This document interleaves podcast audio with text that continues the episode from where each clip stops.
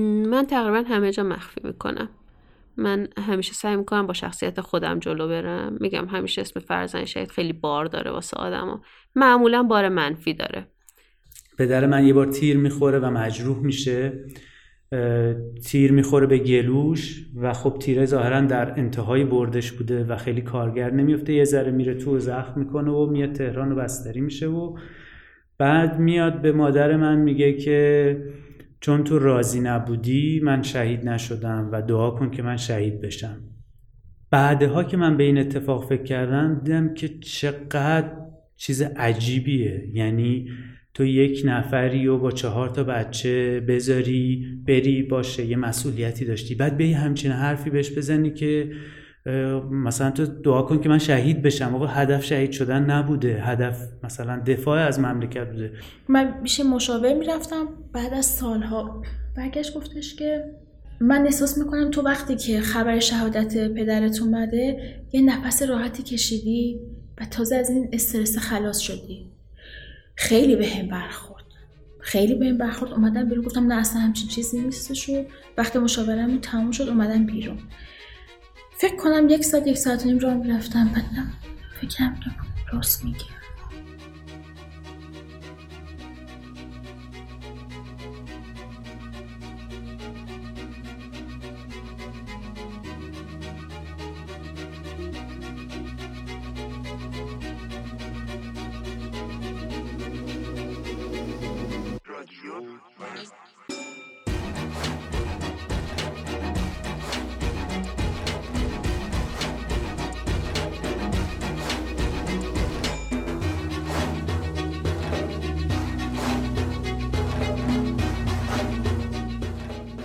سلام. این هفتمین قسمت رادیو مرزه. من مرزیه هستم و توی هر قسمت میرم سراغ یه موضوعی که بین آدما فاصله ایجاد کرده باعث اختلاف شده و مرز به وجود آورده.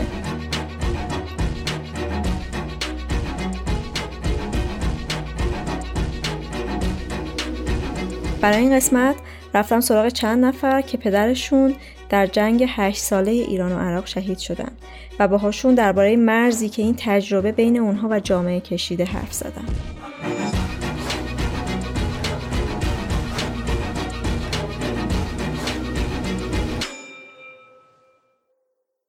من تو این پادکست رفتم سراغ فرزندان شهدا به این دلیل که فکر می‌کنم جنس چالش و مشکلاتی که داشتن تا حدودی با همسران شهدا یا مثلا والدین شهدا فرق می‌کنه.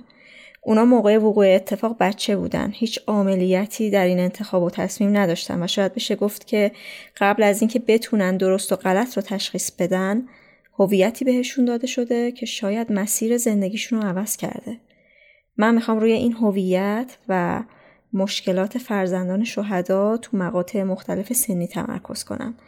شاید یه زمانی هم سراغ همسر یا مثلا والدین شهدا برم اما باید این رو بگم که اتفاقات، خاطرات و زاویه نگاهی که آدما توی این پادکست نقل می‌کنن رو نمیشه و نباید تعمیم داد به بقیه کسایی که تجربه مشابهی داشتن. همه مسیر یکسانی رو طی نکردن و اصلا مسئله اصلی اینه که دوختن یه یونیفرم واحد برای آدما و دستبندی کردنشون بر اساس یه برچسبای مشخص چقدر اشتباهه. و چه تبعاتی تو زندگیشون داره. این رو هم بگم که نمیشه تو این پادکست تمام زوایای یه تجربه رو پوشش داد. یعنی از من بر نمیاد چون هم دسترسی ندارم به همه تجربه ها و همین که به اندازه تمام آدمای درگیر یک تجربه قصه و روایت وجود داره. اما سعیم اینه که برم سراغ اون بخشی که صداش کمتر شنیده شده. و تشخیص اینکه کدوم صدا کمتر شنیده شده متاسفانه متر و معیار علمی و پژوهشی نداره. شخصیه. بر اساس تجربه و مشاهده و دیده ها و شنیده ها و نمونه های آماری اطراف منه. همین دیگه بریم سراغ اصل ماجرا. با شروع جنگ پدر سعیده میره جبهه تا اینکه فروردین سال 66 تو عملیات نصر یک شهید میشه یه سال قبل از تموم شدن جنگ سعیده اون موقع 14 سالش بوده و یه خواهر و برادر کوچیکتر از خودش هم داشته 17 روز قبل از اینکه خبر شهادت بیاد پدر بزرگ و داییاش خبر مفقود الاثر شدنش رو میارن. میگن البته قطعی هم نیست چون گروهان برنگشته و وضعیت هنوز مشخص نیست. و اون موقع خانواده این خبر رو خیلی هم جدی نمی‌گیرن چون فکر می‌کردن که برمیگرده دیگه.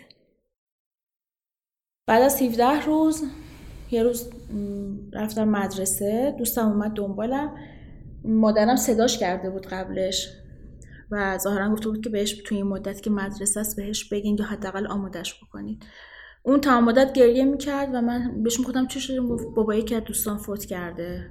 و من آدم وقتی که حتی چیزم هست حتی اگر یه موضوع اینطوری هم داره هیچ به خودش فکر نمی‌کنه. فکر می‌کنه خب من فکر می‌کنم که دوستاش باباش مرده دیگه. هیچ وقت به ذهنم نرسید که خب دوستاش که ماهاییم یا مثلا مدرسه که خبری نیستش و اینا نتونسته بود بگه. حتی رفته بود مثلا به مدیر مرسامون گفته بود مدیر مرسامونم گفته بود من نمی‌تونم بگم. من از مدرسه اومدم و مثل این فیلم ها با سیاه شدن خونمون مواجه شدم. و دقیقا من از این بر کوچه وارد کوچه شدم و مادر بزرگم مادر پدرم از اون بر سعیده میگه خانواده پدریش اصلا آدمای مذهبی نبودن و تصمیم باباش برای مذهبی شدن و رفتن به جبهه کاملا شخصی بوده. خانواده مادری هم در عین مذهبی بودن کاملا آدمای روشنی بودن. سعیده میگه که توی اون شرایط مادرش با سه تا بچه خوب تونسته اوضاع رو کنترل کنه. بعد از شهادت هر کسی میومده دیدنشون برای خواهر و برادرش اسباب بازی می تا اینکه یه روز مادرش میگه بس دیگه. با این بچه ها اینجوری نباید باشید. من می‌خوام این بچه ها رو عادی بزرگ کنم. و تمام سعیشو می‌کنه که زندگیشون هیچ تغییری نکنه. و تو مدرسه هم سعیده چون نه قرآن میخونده نه عضو گروه سرود و این چیزا بوده تنها گیری که بهش می‌دادن این بوده که تو بچه شهیدی چرا مغنه چونه در سرت نمی‌کنی؟ اما خانواده فشاری روی تغییر سبک زندگی نمی آوردن. من همیشه من این جمله مادرم رو هیچ وقت فراموش نمی‌کنم. من فردای روزی که خبر شهادت پدرم رو دادم مامانم من صدا کرد و کلی صحبت کرد و اینطوری و اینا که حالا به هر حال بابات هدفی داشته و مخامه می‌دونستیم اتفاق شاید بیفته و از این صحبت ها کرد برگشت گفتش که خودتو بذار پیش اون بچه هایی که باباشون تصادف می‌کنن میمیرن. باید خودتو اینطوری ببینی. این مرگش یکی تصادف می‌کنه یکی شهید میشه یکی چه می‌دونم سکته می‌کنه نحوهشون فرق می‌کنه. ولی اون داغ هم اندازه که تو اذیت شدی حالا اون موقع ما یه دوست پدرم تازه فوت کرده مثلا هفتش ماه بود فوت کرده بود اون تصادف کرده بود. اسم دخترش که تقریبا همسن من بود شیما بود. گفت تو همون قدری تو اذیت شدی که شیما اذیت شد و یه کس دیگه ای شاید با همین وضعیت. فکر نکن تو چیز جدایی از بقیه هستی. رحیم پدرش رو سال 1363 از دست میده. اون موقع پنج سالش بوده و جز خودش سه تا برادر دیگه هم داشته. شاید تنها چیزی که من از بچگیم و از اون دوره یادمه دو تا اتفاق. یکیش گاهی که من مثلا یه چیزی می‌خواستم و مامانم بهم نمی‌داد من دراز میکشیدم رو زمین پامو میکوبیدم به دیوار که من بابامو می‌خوام و من می‌خوام برم شهید بشم و من نمی‌خوام پیش شما باشم. و اونم وای میستد تو آشپزخونه گریه می‌کرد و این من به عنوان یه ابزار ازش استفاده می‌کردم. و یه اتفاق دیگه ای میافتاد که بعدا من باز یک وضعیت گروتسکی داره یه چیز سیاهی اتفاقی که ما مدت های مدیدی پنجشنبه یا جمعه ها صبح یه ماشینی از طرف ارتش میومد ما رو سوار می‌کرد می‌برد به صحرا. و خب مامان من میشه سر قبل گریه کردم و ما در حال بازی بودیم و اونجا رو خب اون منطقه خیلی چیزای فان داشت برای ما میچرخیدیم نظری می‌گرفتیم و بعدا فکر کردم که خب یه دوره مخصوصا وقتی که خودم بچه دار شدم و مثلا تو اون سن الان میدم اون دوره که الان همه تو سر خودشون می‌زنن که بچه رو ببرن مثلا مهد کودک ببرن بازی ما کلا تو به صحرا بودیم آخر هفته همون و تعطیلات اینجوری داشتیم. رحیم شاید تحت تاثیر این اتفاق تو دوران بچگی و شاید بخشی از نوجوانیش خیلی مذهبی بوده. شبها شهادتین میخونده و خودش رو آماده مردن می‌کرده. یا مثلا اسباب بازیاشو برمی داشته می‌رفته عراقی ها رو بمبارون می‌کرده. مدرسه ای که می‌رفته خیلی مذهبی بوده و شاید به همین دلیل انتظار ویژه تری هم اونجا از فرزندان شهدا نداشتن. هر از گاهی می اومدن برای یه مراسمایی می بردنشون و توجه خیلی فرمالیته و به گفته رحیم نچسب بوده. اما برای عاطفه وست توی مدرسه فرق می‌کرده. بابای عاطفه سال 66 تو عملیات کربلای هشت شهید میشه زمانی که عاطفه دو سالش بوده و یه خواهر بزرگتر از خودش هم داشته. بگم که وقتی مثلا من وارد مقطع راهنمایی شدم راهنمایی استاد درخشان قبول شدم. دیگه فرزن شهیدا خیلی محدود بودن اونجا و اونجا اون وقت اذیت ها تازه انگار واسه یه نوع جدیدی شروع شد. اینجوری شد که همه از من توقع داشتن بچه شهید باشم. از من توقع داشتن که محجبه باشم. از من توقع داشتن اگه مثلا میشینم من یه آهنگ موین خوندم خیلی با هم بد برخورد می‌شد. و دقیقا یادم میاد از مثلا دوازده سالگی مینه که یکی از معلمامون صدام کرد گفتش که فلانی که باباش هست و این و اونه قرآن می‌خونه مسابقات قرآنی تو شد تو چرا مثلا نمیه هیچ وقت سر صف قرآن بخونی؟ خب من نه خودم خیلی مثلا اهلش بودم نه مامانم مثلا یه همچی فرسی رومون گذاشته بود. این توقع شروع شد دیگه. یا مثلا اگه که بیرون مثلا منو می‌دیدم با مامانم مثلا بچه کوچیک بودم دیگه. حالا یه ذره موام معلوم بود و اینا. حالا به خصوص باز میگم بستر فکر کن سال مثلا هفتاد اینطورا و تازه تو شهر ری. دیگه خیلی همه چی مذهبی مذهبی مذهبی بود.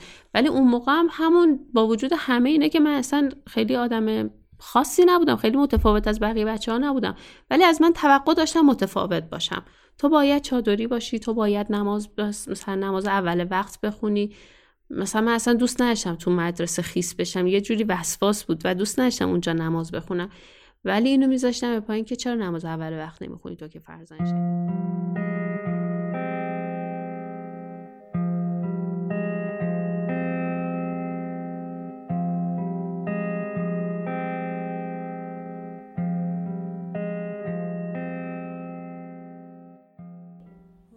اخیرا یه گزارشی توی مجله اندیشه پویا منتشر شده که برای اولین بار یه آماری میده از بچه هایی که بعد از شهادت پدر مادرشون ولشون کرده.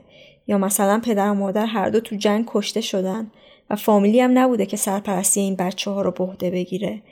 یا اختلافاتی که همسر شهید پیدا می‌کنه با خانواده شوهر سر هزانت بچه ها باعث شده که یک سری از این بچه ها آواره بشن.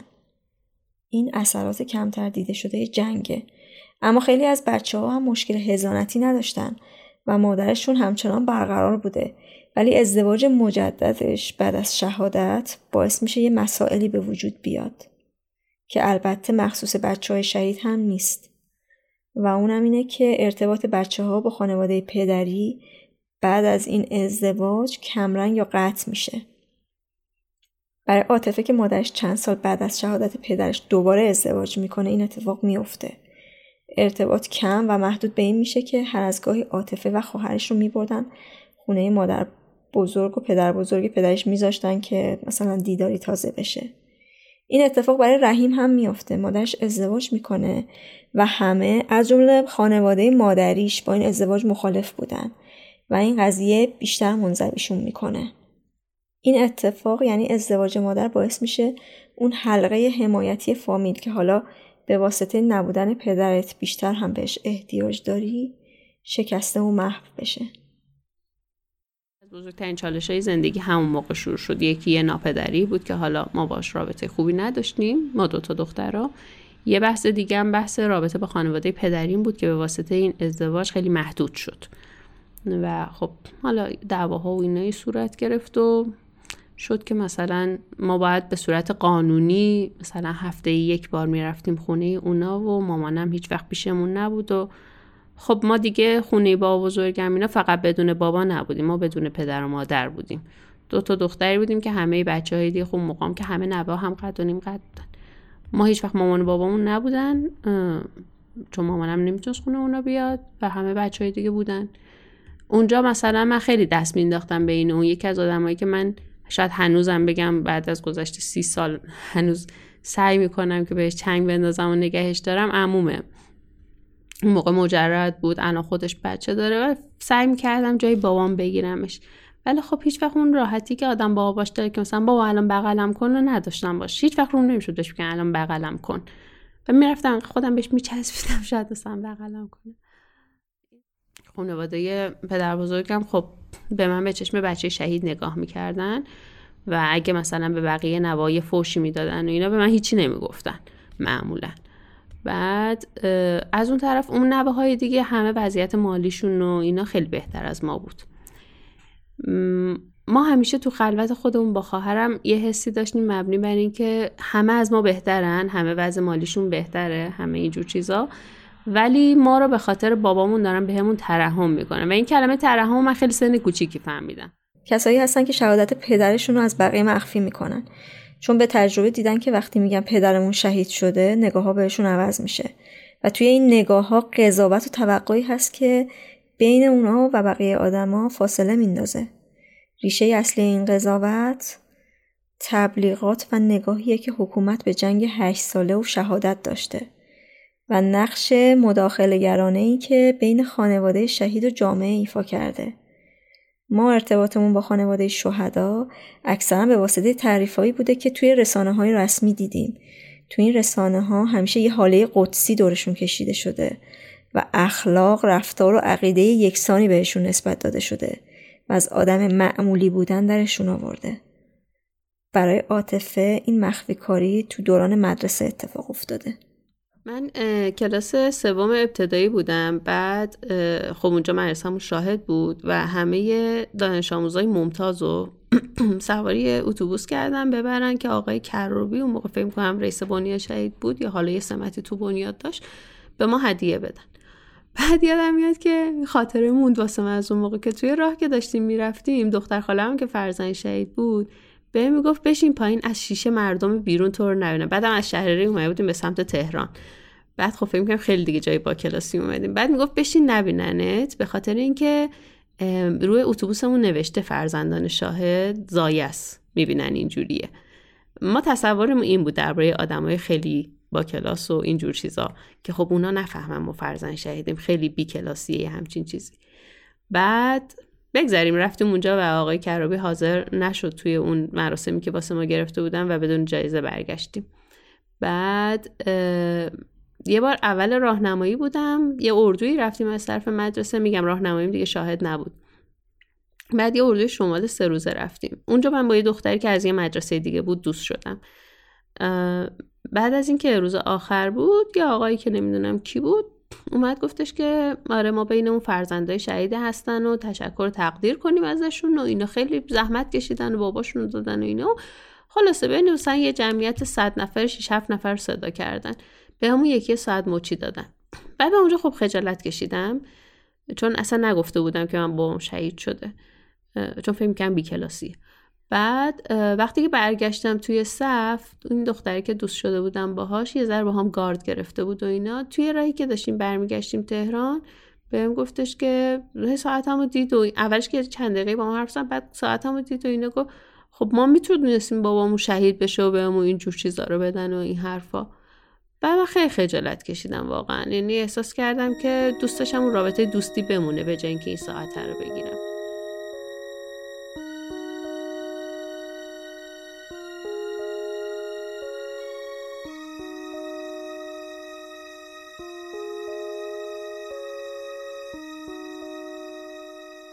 انقدر درباره حمایتی که بنیاد شهید از خانواده شهید کرده حرف و حدیث هست و انقدر درباره این حمایت بزرگ نمایی شده که خودش شده عاملی برای سرخوردگی بعضی از خانواده ها و باعث شده بعضی از بچه های شهدا شهادت پدرشون رو مخفی کنن. جامعه اومد خبر نداره از آسیب هایی که بعد از شهادت کسی به خانوادش وارد شده و بخش رسمی هم این آسیب ها رو نادیده گرفته. چون احتمالا میترسیده پرداختن بهشون اون حاله قدسی رو از بین ببره. این شده که اون حمایت برای جامعه بیشتر از اینکه مرهم گذاشتن به آسیبی باشه بوی رانت و تبعیض می‌داده.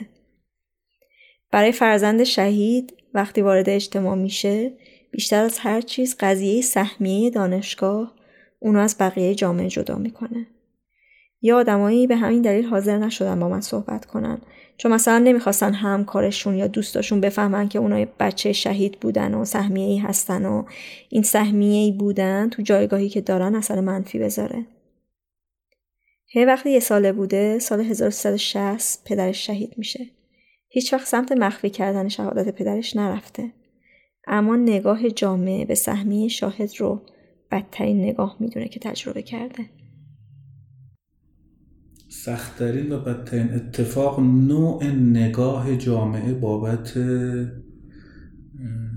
امکاناتی است که در ظاهر در اختیاره این قش قرار می‌گیره ولی در باطن واقعیتش هیچ عمقی نداره و هیچ چیز آنچنان خاصی نیست. شاید اولین مدل نگاهش برای شخص من توی فضای ناخوشایندش تو فضای دانشگاه بود که یا انتخاب رشته کنکور بود که می‌گفتن همه به قول معروف سهمیه دارید از سهمیه دارید استفاده می‌کنید که میرید دانشگاه یا دیگه. ولی بدترین اتفاق اون موقع برای من شکل گرفت. هر چقدر هم جلوتر که می‌رفتیم این فضایی که پیش میومد نشون می‌داد که مردم یا جامعه از اینکه یه سری امکانات یه سری مجوزهای سری اعتبارات به ما به دلیل خانواده شهید بودن اختصاص داده میشه ناراحت و در حالی که در واقع اتفاق خاصی نبود. نکته آنچنان خاصی نبود. شما وقتی می‌بینید در بسترها و در اتفاقاتی که داره میفته واقعا چیز خیلی پیچیده نیستش. در ظاهر خیلی ممکنه باشه ولی در باطن در عمقش اصلا نکته خیلی خاصی خیلی میگن چون سهمیه داره حتما میره دانشگاه. نه اینجوری نیستش. خیلی از بچه شهیدان سهمیه داشتن نرفتن دانشگاه. رشته های خوبی قبول نشدن خیلی کار انجام نشد. این بدترین اتفاقی که حداقل برای من افتاده. سعیده میگه که پدرش وصیت کرده بوده که اگه شهید شد راضی نیست خانواده از امکانات این شهادت استفاده کنن. مادرش هم که سعی داشته اونا رو آدم معمولی بار بیاره. اینه که دو سال پشت کنکور مونده اما از سهمیه استفاده نکرده. توی دبیرستان هم خیلی بهش می‌گفتن تو که سهمیه ای هستی و واسه رفتن به دانشگاه که مشکلی نداری. و برای همین استفاده نکردن از این سهمیه تبدیل به یه قضیه حیثیتی هم شده بوده براش. اما با این حال تو به همه دنیا که نمی‌تونی بگی من از سهمیه استفاده نکردم. چون به محض اینکه بگی بچه شهیدم ذهنیت خیلی میره این سمت که آها پس سهمیه ای هستی. اینه که باید موضوع رو مخفی کنی که نه قضاوتی به وجود بیاد و نه مجبور بشی که توضیحی بدی. من پدرم جنازه نداره. یعنی مفقود الجسده هیچ وقت نمیره. من ترم یک بودم. هنوز التهاب اینو داشتم که کسی نفهمن و فلان. یه روز صبح داشتم میومدم دانشگاه رادیوی مینیبوس داشت میگفتش که تازه اون موقع ها تقریبا تفحص شروع شده بود. گوره یه سه شهید در از عملیات نصر یک داریم مثلا تفحص شده و تعداد شهید پیدا کردن. باور نمی کنی من قلبم تو دهنم بود. سه روز داشتم سکته می کردم سر اینکه نکنه. بابای منو بیارن و اینا دیگه علنی میشه اینا می‌فهمن بابای من شهیده. ببین الان میخندم به اون همه فشاری که تحمل می‌کردم. من گفتم حالا حالا میام که حالا اصلا میفهمیدن ولی اون موقع انقدر جو متفاوت بود که واقعا فشار مضاعفی به من میومد هر باری که شهید می آوردن هر باری که خبر این تفحصا می اومد تا, تا تموم بشه من ده کیلو لاغر می‌کردم فقط به خاطر اینکه کسی نفهمه نکنه جنازه بابامو بیارن مراسم ما مجبورشیم بگیریم همه بفهمن همه فهم. هر چی زحمتی که کشیدم به باد بره. می‌خوام بگم یه فشارهای آدم تحمل می‌کنه که اصلا شاید کسی باورش نشه. سعیده میگه من به دوستای نزدیکم هم نمی‌گفتم که بابام شهید شده. حتی به خونمون رفت آمد می‌کردن و نمی‌دونستن چون دوست داشتم اول خودم رو بشناسن و من رو همون جوری که هستم ببینن. بعد می اومدن می‌دیدن مثلا ما توی یه خونه اجارایی زندگی می‌کنیم. 25 سال توی یه خونه اجاره‌ای موندیم امکاناتی نگرفتیم زندگی معمولی داریم و بعد دیگه خیال من راحت می‌شد. ولی خیلی اذیت شدم تا با دوستان به این مرحله برسم. خیلی اذیت شدم به خاطر اینکه علاوه بر اینکه باید توضیح می‌دادم سر اینکه خب حالا پنهون می‌کردم سر اینکه حالا من بچه شهیدم پنهون می‌کردم. چون مثلا یه بار یکی از بچه گفت تو چه هیچ وقت از بابا حرف نمی‌زنی؟ همیشه از مامانت حرف می‌زنی. یکی از مهمترین چیزش اینه که تو میمونی بگی بابام شهید شده یا بگی بابام مرده.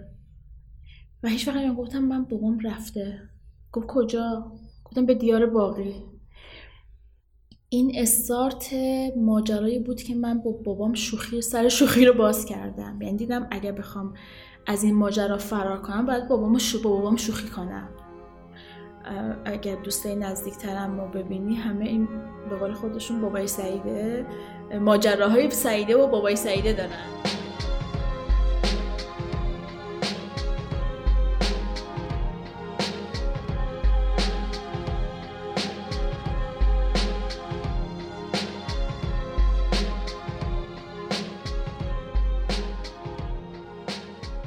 رحیم هم از سهمیه دانشگاه استفاده کرده و این یکی از چالش های بزرگ زندگیش بوده. خب سهمیه یه جورایی برای من یک امنیت خاطری بود. هرچند من تو مدرسه که درس میخوندم اونجا همه یا می‌رفتن ریاضی یا پزشکی و من تصمیم گرفتم هنر بخونم و مدرسه به شدت مخالف این قضیه بود.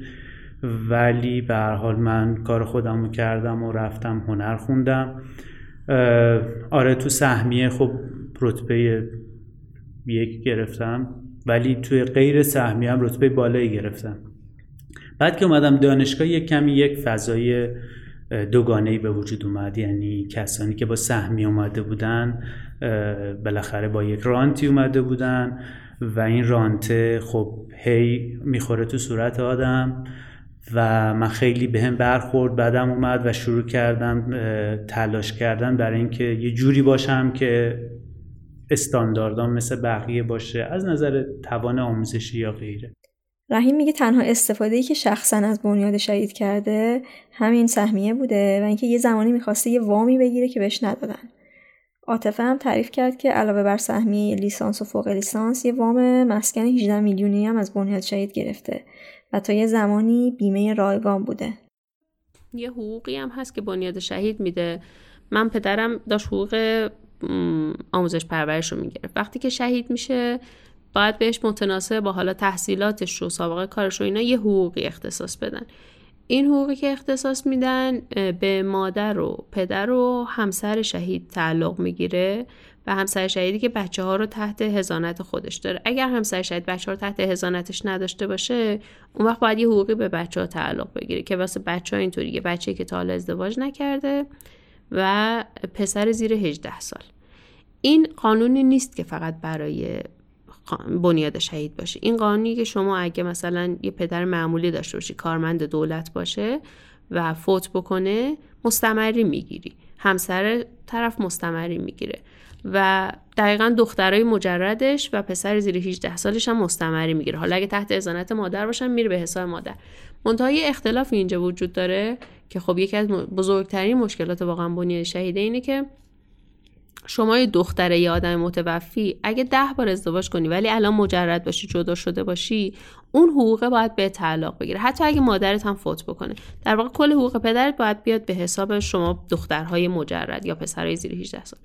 بنیاد شهید با وجود اینکه این قانون وجود داره تو کشور ما واسه همه مشاغل دولتی اینو انجام نمیده.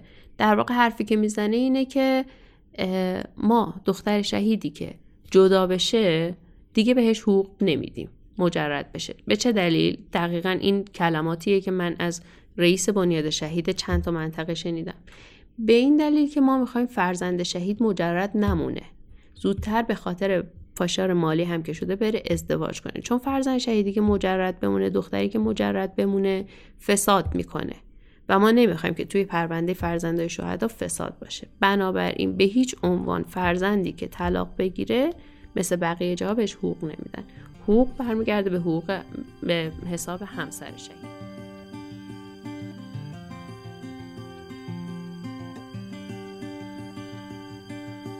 سهمیه دانشگاه اینکه حق بوده یا نبوده برای خود بچه های شهدا هم مسئله بزرگیه.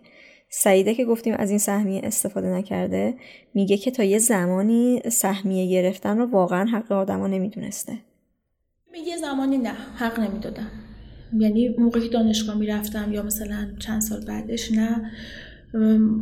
البته خب میگم ذهننم خیلی باهاش مقاومت داشتم نسبت به این ماجرا.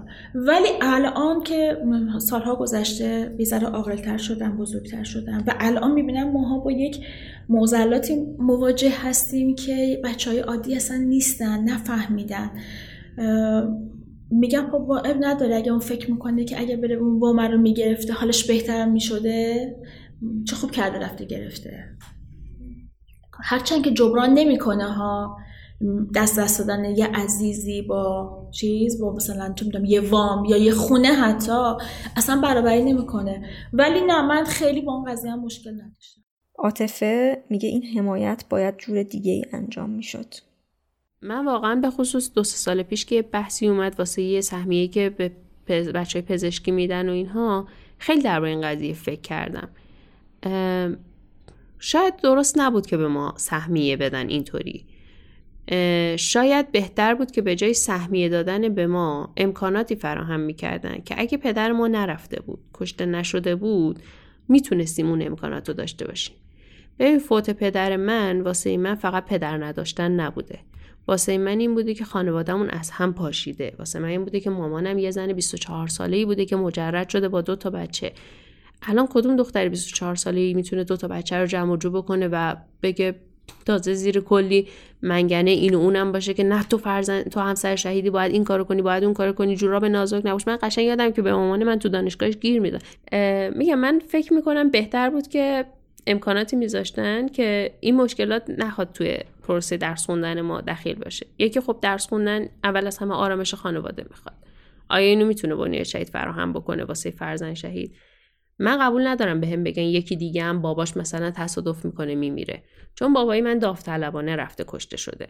من فکر می‌کنم باید واسه این آدم یه ارزش های دیگه ای قائل بشم به جای اونی که تو تصادف یا اتفاقی فوت کرده. این حرف از خیلی ها میشنوم که خب منم بابام مرد. خب تو فرق می‌کنی شریعتت با من. شریعتت بابا در واقع با شریعت بابای من فرق می‌کنه. حالا که نمیشه دوتا مرده رو بهشون کاری داشت حداقل میشه بازماندهاشون رو ساپورت کرد. بحث دیگه ای که هست اینه که مثلا خود سهمیه من الان فکر می‌کنم یعنی بعد از این بحثایی که با دیگران کردم فکر می‌کنم که خوب نیست انقدر مستقیم بیاد دخالت بکنه توی اینکه مثلا من بتونم یه دانشگاهی برم یا نه. ولی اگه بتونن این حمایت رو داشته باشن مثل همه کشورهای دیگه که واسه کسایی که توی جنگ آسیبی می‌بینن این همه ساپورت دارن. ساپورت داشته باشن که من آرامش خانوادگی داشته باشم. بتونم توش درسم راحت بخونم. مثل موقعی که اگه بابام بود و اینکه وضعیت مالی داشته باشم که بتونم کلاسایی برم. مثل موقعی که اگه بابام بود داشت کار می‌کرد و همه اینجور چیزا خب این خیلی خوبه. ولی بنیاد شهید ما مثل خیلی ارگانهای دیگه تو کشور نشون داده که اصلا این کار رو نمی‌تونه بکنه. چون وقتی که میاد به بسم الله می‌خواد شروع بکنه ده نفر اونجا هستن که می‌خورن می‌برن یا مثلا تبعیض قائل میشن از همه چی مهمتر. ه عقیده داره که موشکافی کردن درباره سهمیه. و امکانات مشکل سازه ولی موضوع اینجا هستش که موشکافی کردن در این هیته برای خود افراد و بچه که تو این هیته هستند بعضی موقع ها مشکل سازه یعنی اذیتشون می‌کنه. اینکه هی ورود بکنیم ببینیم چه اتفاقی افتاده. یه این چیزی است که ما خودمون اذیت می‌کنه ولی مثل بقیه جوامع هم هواشی داره مشکلات خاص خودشو داره. گیرهای خاص خودشو داره. یه شوخیه ولی گاهی موقع بعضی از دوستان به شوخی مثلا میگن شما سهمیه دارید ارتباط دارید بنیاد شهید و دولت و دوست و هزار طرف دیگه می‌تونن من همیشه بهشون میگم یه در باغ شهادت بازه عبوی شما آماده هستی بلیت داریم دمشق. در خدمتشون باشیم. می‌تونم برم ولی وقتی بوان شوخی هستش قشنگ هم نیست ولی خب وقتی طرف این صحبت بهش میشه یکم جدی میشه بهش کارت می‌گیره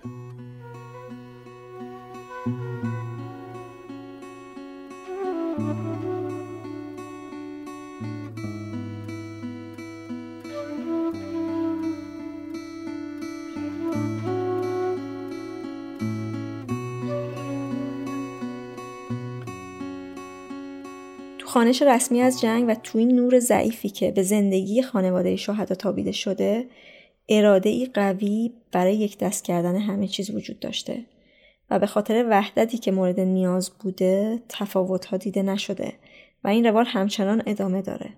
یک طرف حکومت یک طرف جامعه و یک طرف هم خانواده شهدا. یه دفعه از اداره پدرم با من تماس گرفتن. گفتن که آره ما می‌خوایم زندگی نامه پدرت رو چاپ کنیم توی از این مثلا چه می‌دونم دفترچه هایی که مال همه شهدای وزارت علومه تو هم حالا تو خود دست به نوشتنی تو اینو بنویس. من اولش که زیر بار نمی‌رفتم و اینا بعد فکر بعد ماما حرف خوبی زد. خب خودت بنویس که هر چیزی که می‌خوای بنویسی دیگه. اونا که چیز می‌کنن. گفتم راست میگه خب. نوشتم و اتفاقا چیز با مزه نوشتم که مثلا شهید متفاوتی بود از اتفاقا خانواده غیر مذهبی به تو خانواده غیر مذهبی به دنیا آمد و ولی خب از تو اونا مثلا اینطوری شد و فلان. دفترچه که کتابچه که چاپ شد باور نمی‌کنی. 80 درصد نوشته من که نبود. اون 20 درصدش هم اطلاعات عمومی مثلا تاریخ تولدش رو نمی‌دونم کجا متولد شده و کجا مدرسه رفته و مثلا بچه دبیرستان مروی بوده و اینا ایناشو گذاشته بودن. همه نشون اتفاقا نشون از یه خانواده مذهبی به دنیا آمده. حتی اینکه از یه خانواده غیر دقیقا یعنی حتی حاضر, حتی حاضر نشده بودن که بپذیرن که یک شهیدی می‌تونه تو یک خانواده غیر مذهبی به دنیا بیاد. همین هم عوض کرده بودم. می‌دونی؟ به خاطر اینکه از اون تابلویی که واسه جامعه ساختن نمی‌تونن از اون عدول کنن. باید طبق همون این پازلیه این تیکه پازلیه که اونا اینو ساختن دیگه. تو باید تو اون قالب قرار بگیری. الان چیزی که داره بیش از همه اذیت می‌کنه و من واقعا نمیگذرم ازشون نمیگذرم ازشون. اینه که هر کاری می‌خوان بکنن هر هدفی که می‌خوان دنبال کنن هر موضوعی که می‌خوان چیز کنن از خانواده شهدا و از خون شهدا مایه می‌ذارن. هجاب خانواده شهدا موسیقی لغو کنسرت خانواده شهدا. یک خط فاصله عمیق اون خط فاصله در است نه یه خط. بین حکومت بین خانواده شهدا و مردم عادی اون حکومت کشیده. نظام کاری کرد که ما سالیان اصلا نظام کاری کرد که من خجالت بکشم بگم فرزند شهیدم. چرا ما باید خجالت بکشم؟ چون به بحثی که می‌گفتم فرزند شهیدم آرم بچه سهمیه‌ای بچه تو که برای یخچالتو گرفتی تو که خونتو گرفتی تو که نمی‌دونم فلان کردی. این موزلی بود که ما خیلی خیلی خیلی ازش آسیب می‌دیدیم. اون همین که به همسر شهید خیلی نظر دارن. همسر شهیدی که میره توی بنیاد شهید من می‌خوام اسم نیارم واقعا. جایز نمی‌دونم می‌خوام اسم بیارم اینجا. ولی من مامانم بارها با گریه اومد خونه واقعا خیلی زیاد. به خاطر اینکه حالا چه حتی اون موقعی که شوهرم کرده بود بهش می‌گفتن که مثلا مثلا بهش می‌گفتن توی روی خوش نشون بده تا من مثلا فلان کارو بکنم. مثلا چی؟ رفته بود دنبال این که من مثلا وام می‌خوام. خب خونه که بابای من خریده بود قبل از اینکه شهید بشه خونه بوده که مثلا تو شهر ری بوده و فلان اینو بعد من خواهرم مثلا دانشگاه قبول شده بوده. مامانم مثلا می‌خواسته خونه رو جابجا کنی که نزدیک باشه که این مجبور نباشه هر روز از تهران شهر ری بره و بیاد و اینجور چیزا. بعد مثلا رفته دنبال وام.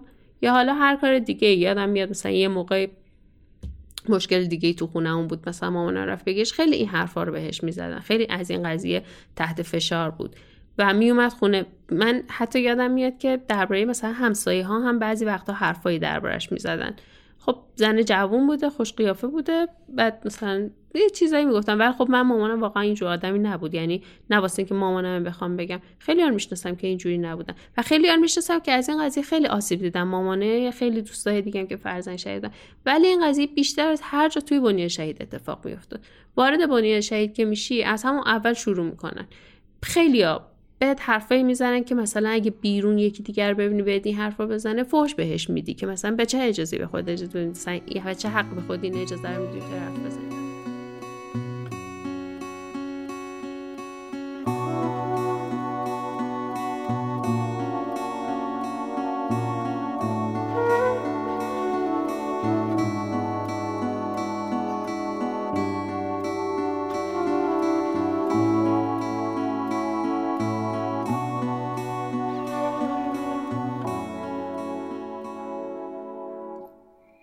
نگاه وجود داشته و همچنان وجود داره که اگه بریم سراغ آسیب هایی که خانواده شهدا درگیرشن تقدس شهادت از بین میره و زمینی میشه. این عقیده رو بعضی از خانواده شهدا هم دارن. یکی مثل ه عقیده داره که درسته که آسیب هایی وجود داشته اما اولا قابل تعمیم نیست و شاید منظورش اینه که وقتی آسیب ها رو بازگویی کنیم خطر تعمیم دادنشون هم وجود داره که کم خطری نیست و خودش آسیب زننده است. و دیگه اینکه ما باید آبروی آرمان پدرمون رو حفظ کنیم و موشکافی زیاد بیحرمتی به جایگاه شهید ماست. بخشی از جامعه که شما بخشی از جامعه شهدا خانواده شهدا که بچه شهیده که خیلیشون علاقه ندارن بگن بچه شهیده هستیم. یا حتی موضوع رو باز نکنن خیلی از جاها. به خاطر همین رفتارهای موشکافانه است. ببینید ما در یک جامعه سطوح مختلف اجتماعی اقتصادی اجرایی کارهای مختلف رو داریم. در این سطوح در این زوایا در این موضوعاتی که برخورد میشه هم مثبت منفی جور مدل داریم. همین اتفاق هم توی یک جامعه به عنوان یک جامعه کوچیک از خود جامعه بزرگتره. مردم میفته نکته ای که هستش اینجا هستش. شما هر چقدر در هر بخشی از جامعه که موشکافی بکنید و این موشکافی رو رسانه ای بکنید اون بخش نسبت به این موضوع عکس عمل حالا گاهی موقع مثبت و بیشتر منفی رو نشون میدن به عنوان یه مثال خیلی ساده یک قشری که الان مثلا تو جوامع ما هستن قشری که اصلا قابل مقایسه با موضوع هستش که بخوام قشری که خانواده هایی که بچه های طلاق هست یک واقعیت. اگر مثال نگاه بکنید خیلی از بچه که خواهم پدر مادرشون اصلا دیگه جدا شدن مثل دیگه الان من نیستم موضوعات رو مطرح و نباید دوباره بشه. حالا با توجه به اینکه موضوع شهادت موضوع اتفاقی که افتاده خود موضوع موضوع مقدسیه. اینکه از چه پروسه از چه روندی از چه اتفاقی اون فرد به نتیجه رسیده و حالا به هر دلیلی اون اون فرد شهید شده خودش شهادت کار شهادت در 1400 سال گذشته هم در دین ما مقدس بوده و تمام جوامع هم مقدس هسته شما هر جامعه ای رو که الان ببینید وقتی سربازانش ارتشش آدمهاش در راه اون کشور میرن میجنگن و کشته میشن یه جایگاه خاصی دارن. اون دولت اون نظام اون مجموعه یک سری امکانات سرویس ها و بسترهای خوبی براشون هر کس هر آدم عادی دیگه ای که الان باشه وقتی برسه به یک سنی بعد از یه مدتی سعی می‌کنه اعتبار و آبرو و اعتماد خانوادهش رو داشته باشه پدرش مادرش خانوادهش رو حفظ کنه ما هم همون مثل همونه خیلی فرقی نداریم با تفاوت که فقط اون افراد الان زنده نیستن. در صورت یه نفر تو بازار داره کار می‌کنه بچه هاش هم آبروی بابا رو تو بازار حفظ می‌کنن. میگن آقا کاسه بوده فلان دیگه ما هم همون فضا هستیم توی طیف دیگه. باید همین اتفاق بیفته دارم واقعیت تا که می‌تونیم.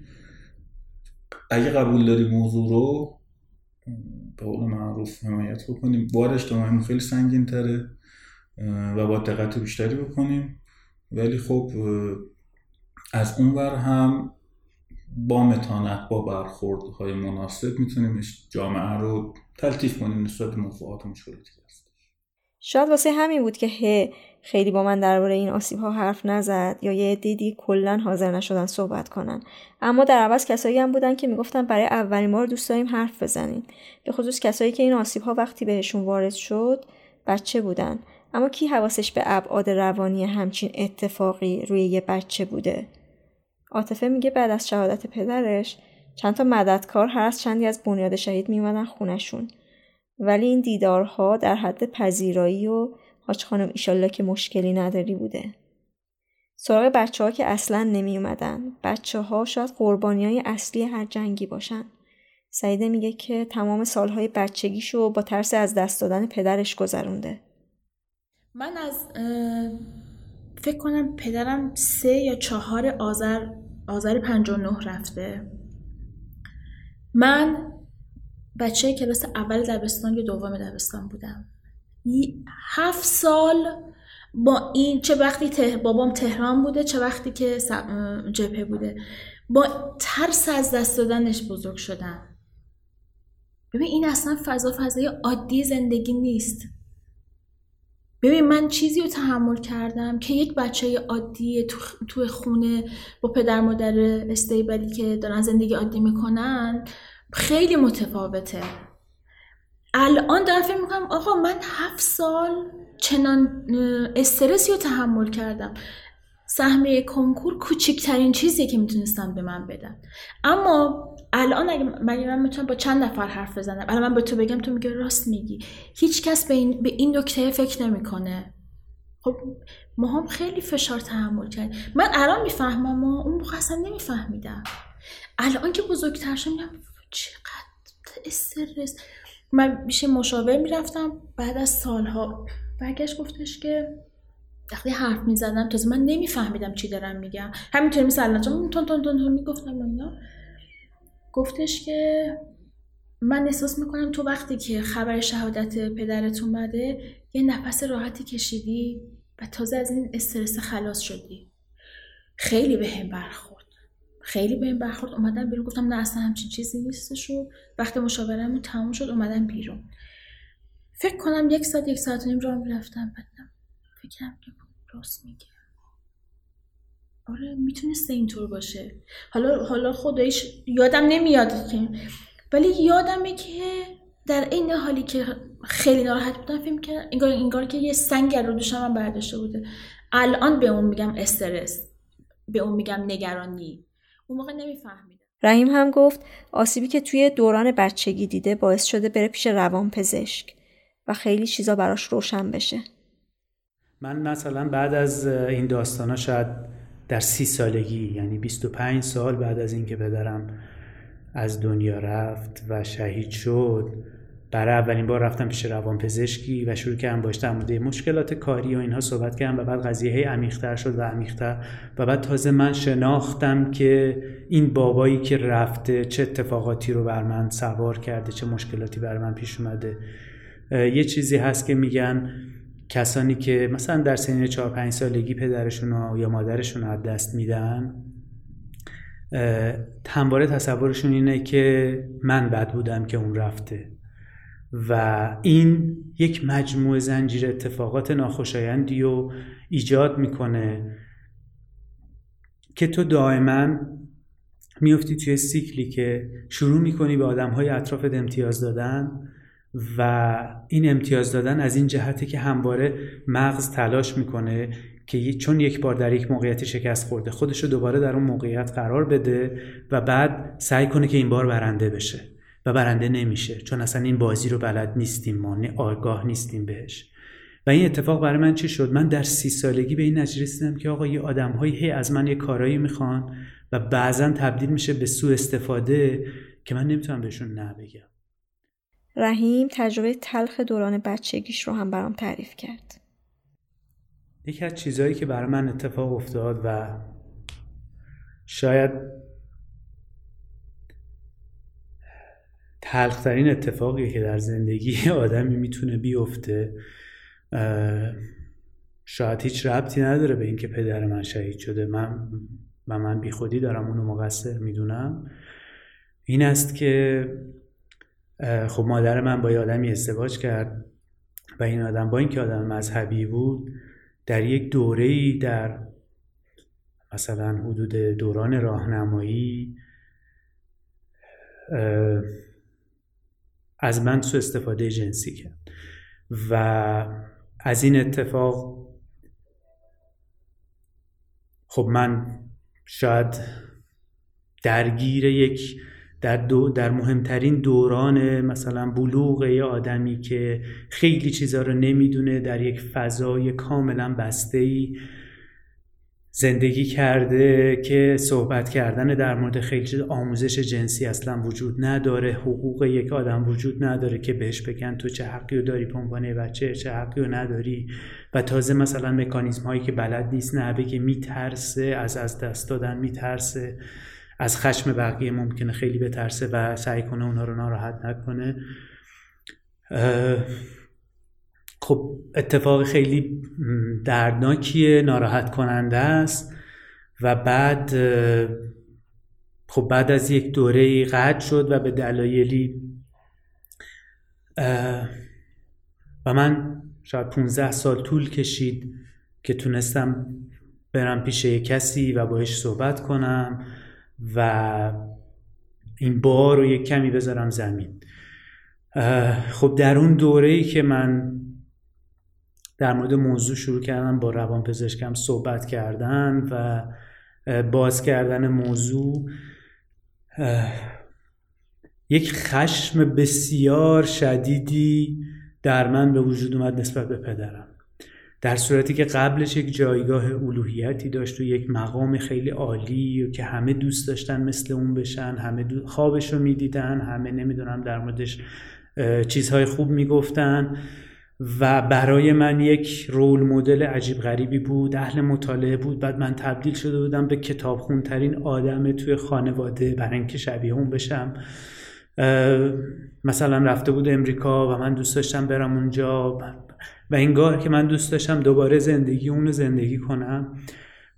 ولی خب من شهید نمی شدم تو اون زندگی و من بعد ادامه می‌دادم. و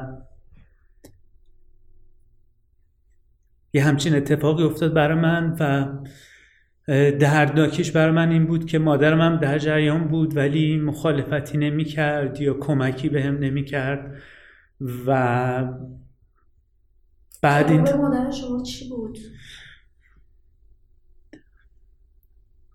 مثلا رد می‌داد یا توضیحی می‌داد یا مثلا صحبتی با اون طرف می‌کرد یا یه جورایی قضیه مثلا به نمی‌دونم مثلا به سکوت می انجامید و مثلا یا شاید خودش رو می‌زد به ندانستن و منم اصلا روم نمی‌شد که در مورد جزئیات ماجرا بخوام مثلا باش صحبت کنم. می‌دونستم که حدودی می‌دونه ولی یه چیز ساده ای امروز به بچه ها یاد میدم میگن که یه چیزی که ناراحتت می‌کنه رو باید بگی.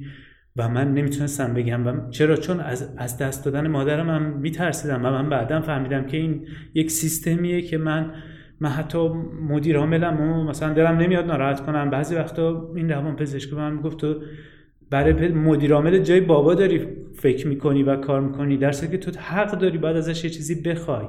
حالا این اتفاق خب مثلا با مادری که همه زندگی دیگه همون آدم است و اصلا چیز دیگری نداری نه پناهگاه دیگری داری نه کسی هست که به تو مشاوره بده یا یاد بده که باید چیکار کنی. نه اون بلده و تبدیل به یه گره کوری میشه. یعنی تو هی عذاب وجدان داری احساس بدی می‌کنی احساس مثلا گناه می‌کنی بعد نمی‌دونم نمی‌دونی باید چی کار بکنی نمی‌دونی چجوری باید جلوشو بگیری. به هر حال نمی‌دونم اتفاقاتی که افتاد دیگه شاید بعد از دوره راهنمایی خوب قطع شد به خاطر اینکه من بعد از هم مثلا بعد از مدرسه می‌رفتم باشگاه و کلا زمان کمتری تو خونه بودم. به هر حال قضیه قطع شد. شما فقط به مادرتون گفته بودید؟ آره کسی دیگه ای نمی‌دونست.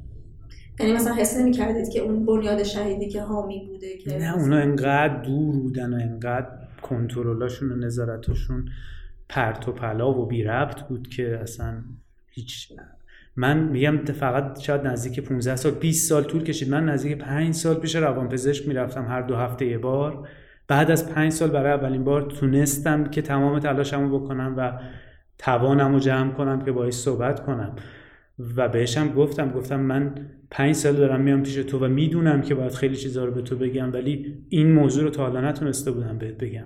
یعنی اصلا امروز که الان در موردش دارم صحبت می‌کنم برای اینکه از اون اتفاقم چند سال گذشته و من کامل موضوع رو حلاجی کردم و کامل حتی شاید خشمم نسبت به اون آدم ها فروکش کرده و دیگه یه جایگاهی پیدا کرده و اگر الان دارم در موردش صحبت می‌کنم برای من موضوع تموم شده است. هرچند که خیلی ناراحت کننده است ولی برای من دیگه یه جایی پیدا کرده. یعنی خشمتون نسبت به پدرتون چه کمتر شده یا نه؟ من یه دوره شروع کردم در مورد پدرم نوشتن برای اینکه یه ذره این چیزهایی که ناراحتم می‌کنه رو بریزم بیرون. در موردش خیلی با روان پزشکم صحبت می‌کردم و خب آره خیلی چیزا تغییر کرده. من خودم خیلی آدمی هم که هی اینجوری نگاه کنم که واقعا آیا این به اون ربط داشت که مثلا تو همه چی رو بیای بچسبونی مثلا به اینکه چون این شهید شده این اتفاق افتاد. نیست اینجوری. شاید نباید اینجوری نگاه کرد. اما یک اتفاقاتی خب افتاده. بخش زیادی از فضایی که در خانه ما به وجود اومد به خاطر جامعه و به خاطر تبلیغات و این داستان ها بود. شاید اگر که برخورد دیگر جامعه با ما می‌کرد ما هم مثلا در این مسیر دیگری میافتادیم. نمیشه میگم منظورم اینه که همه این رنج هایی که من کشیدم لزوما شاید ربطی به اون نداشته باشه. ولی به هر حال من در این فضا زندگی کردم. و این اتفاقات افتاده و تعریف این جایگاه این پدری ندیده و نبوده در زندگی من مهمترین دستاورد من در سالهای اخیر بوده که من بتونم اینو بذارمش در جایگاه یک آدم و که یه انتقادایی بهش دارم یه ارزش هم داره. نه اینکه فقط به ارزش ها نگاه کنی نه اینکه فقط به اون مثلا انتقادا بخوای بپردازی.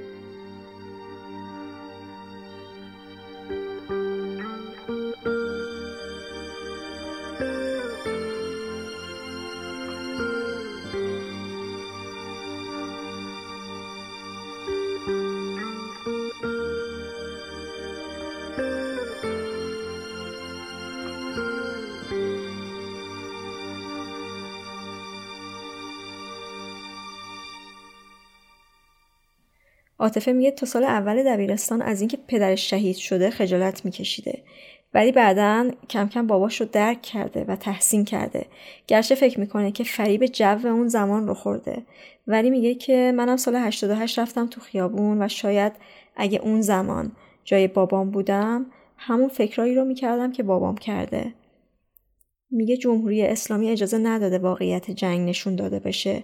ادبیاتی به وجود آورده که جامعه مثلا به شهدا و خانواده شهدا مدیونه در حالی که هیچکس به شهدا مدیون نیست. اگه جایی از حرفام این احساس اومده که قدر بابامو نمی‌دونم یا مثلا من فرزند خلفی نیستم و بقیه اینجوری نیستن. واقعا اینطوری نیست. من هم رزم بابام امون بوده که همه کاراشو از بابام الگو برمی داشته و الان یه آدم ضد نظامه. دنیا عوض شده. این سی سالی که گذشته هیچ تضمینی نیست که الان اگه بابای من بود بازم همون جوری فکر می‌کرد. بازم طرفدار همون آدمایی بود که بود. کمون که خیلی ها رو دیدم که عوض شدن. بنابراین اجازه نمیدم کسی بخواد یعنی دوست ندارم دست من نیست. دوست ندارم کسی بخواد بر اساس اتفاقی که سی سال پیش افتاده الان قضاوتمون بکنه. واقعا فکر می‌کنم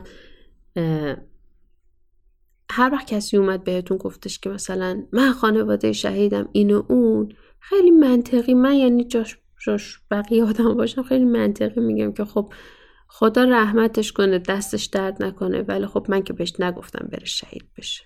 من به نظرم دارم کار درستی که فکر می‌کنم صلاح جامعه است انجام سعیده میگه که به تصمیمی که باباش گرفته افتخار نمی‌کنه اما با پدرش در صلح کامله. یه جاهایی که بهم سخت میگذره و سخت میگذشت آره یه مثلا شاکی می‌شدم که حالا تو که سه تا بچه داشتی برای چی رفتی و اینا. آره یه ذره باید حواستو جمع می‌کردی که مثلا به هر تو خانواده داشتی. ولی اصولا نه خیلی باهاش چیز ندارم. یعنی میگم خب حالا اون دوران واقعا هنوزم که فکر می‌کنم میگم اون دوران دوران خاصی بوده. فضا فضای جنگی بوده فضا فضای این بوده که مدام تبلیغات جنگ می‌شده. مدام تو گوش همه میخوندن که آقا در خطریم آقا فلانه. و به هر حال رفتن و چیز کردم. یعنی درکش می‌کنم که چی می‌شد که ما رو میذاشت و می‌رفت. و رحیم بزرگترین آرزوش اینه که اتفاقات جنگ موشکافی بشه. پدر من خیلی اهل نوشتن بوده و حجم زیادی یادداشت داره. از قبل از انقلاب وقتی امریکا بوده چون وقتی که میره امریکا تنهایی میره خانوادهش رو نمی‌بره به دلایلی. و خب خیلی یادداشت می نوشته نامه می نوشته و من همه اونا رو خوندم و یه مقداری هم مرتبش کردم. و یه یادداشت کوتاهی از زمان جنگ داره. قبل از سقوط خرمشهر در حین سقوط خرمشهر. و خب اون یادداشت‌ها چیزای خیلی جالبی و وضعیت یعنی تصویری از جنگ میدن که واقعا ترسناکه و واقعا همدلی مردم در اون حداقل سال اول یا ماهای اول رو نشون میده و به همریختگی سازمانی کل خط دفاعی مملکت. اما اینکه بعدش چه اتفاقی افتاده عمیقا یکی از بزرگترین آرزوهام این است که این اتفاقاتی که در طی جنگ افتاده موشکافی بشه و اگر کسی اشتباهی کرده یا تصمیم غلطی گرفته مشخص بشه. حالا من دنبال محاکمه و مجازات و اینها نیستم ولی واقعا این حقیه که به نظر من ماها به عنوان آدمایی که بهای خیلی سنگینی بابت جنگ دادیم باید به همون پرداخته بشه. یعنی معلوم بشه که به هر حال من نمیگم که باید کسی محاکمه بشه چون مثلا جنگ پنج سال اضافه شده یا سه سال اضافه شده. شاید نمی شده شاید مثلا نمی‌دونستیم شاید گول خوردیم یا شاید خیلی چیزای دیگه. یک چیز ساده ای نیست فاکتورهای زیادی درش دخیله. ولی فکر می‌کنم که لازم است که موشکافی بشه و احساسم این است عمیقا که یک عزم جدی وجود داره که شکافته نشه قضایی خیلی باز نشه برای اینکه منافع داره این قضیه.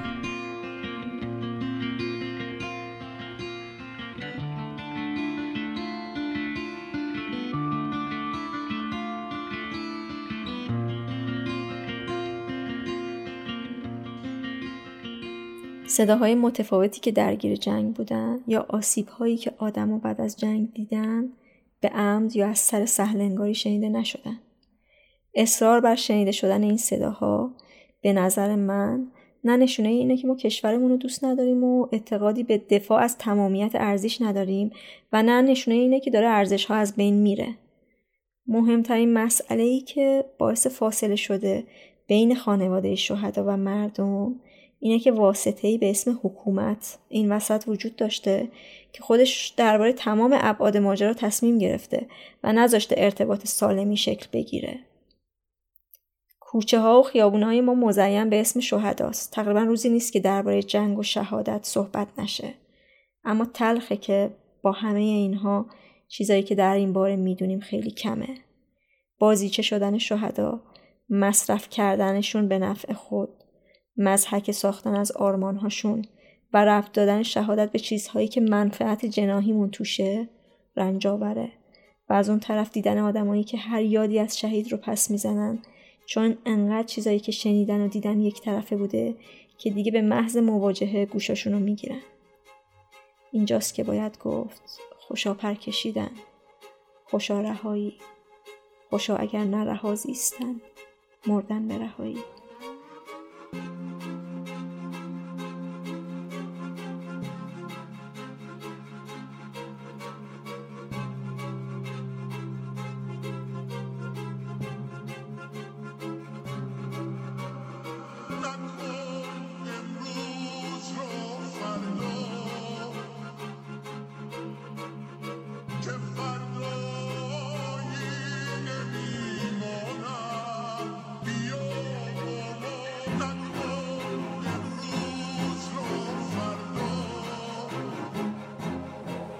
هفتمین قسمت رادیو مرز بود. رادیو مرز رو می‌تونید از تمام اپ‌های پادکست به اضافه کانال تلگرام رادیو مرز ناملیک و Spotify بشنوید. و اگه نظر یا پیشنهادی در مورد پادکست دارید به مرز پادکست at gmail.com ایمیل بزنید. ممنونم ازتون که شنونده بودید و ممنون از مهدیار آقاجانی که موسیقی شروع و پایان پادکست رو ساخته. مرزیه بهمن 1397